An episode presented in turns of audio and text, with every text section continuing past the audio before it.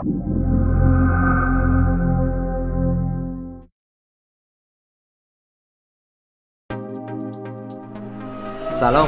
آرا هستم. سردبیر ساعت ایکس. ساعت ایکس هفت تو راهه. اجازه بدید بعضی از مطالبش رو لو بدم.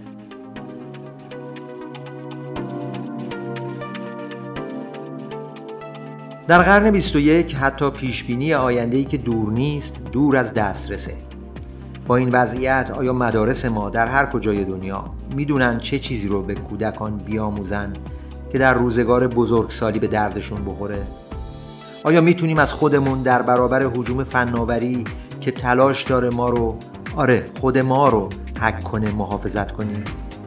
مقاله رو در رو با جهان پیشبینی ناپذیر از یووال نوهراری مسئله رو به روشنی تحلیل می‌کنه. گمان کنم از خوندنش لذت ببرید.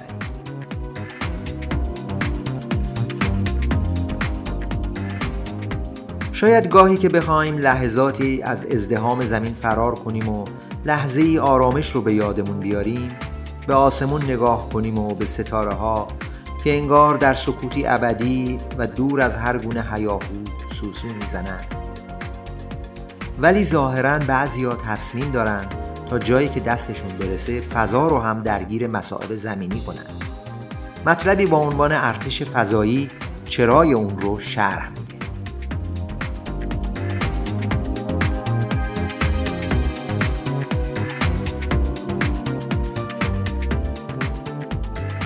کلمه انقراض رو که میشنویم معمولا یاد میلیون ها سال قبل و دایناسورها میفتیم و کمتر به دوران معاصر فکر می‌کنیم. اگر هم حرفی بزنیم درباره پلنگ و کرگدن و چند جانور و گیاه دیگه است.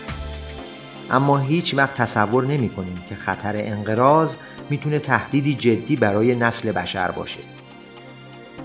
مقاله پنج به علاوه یک انقراض بزرگ علاوه بر شرح پنج انقراض بزرگ گذشته از احتمال انقراض بزرگ ششم خبر میده که می‌تونه بشر رو هم نابود کنه.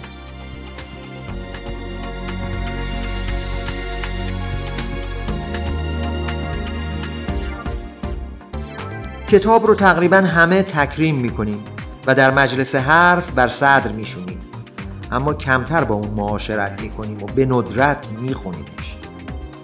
با تماشای چند عکس مسئول کننده از چند کتابخونه یا بهتر بگم کاخ کتاب در صفحات مکس چشماتون رو نوازش بود سربلند باشید.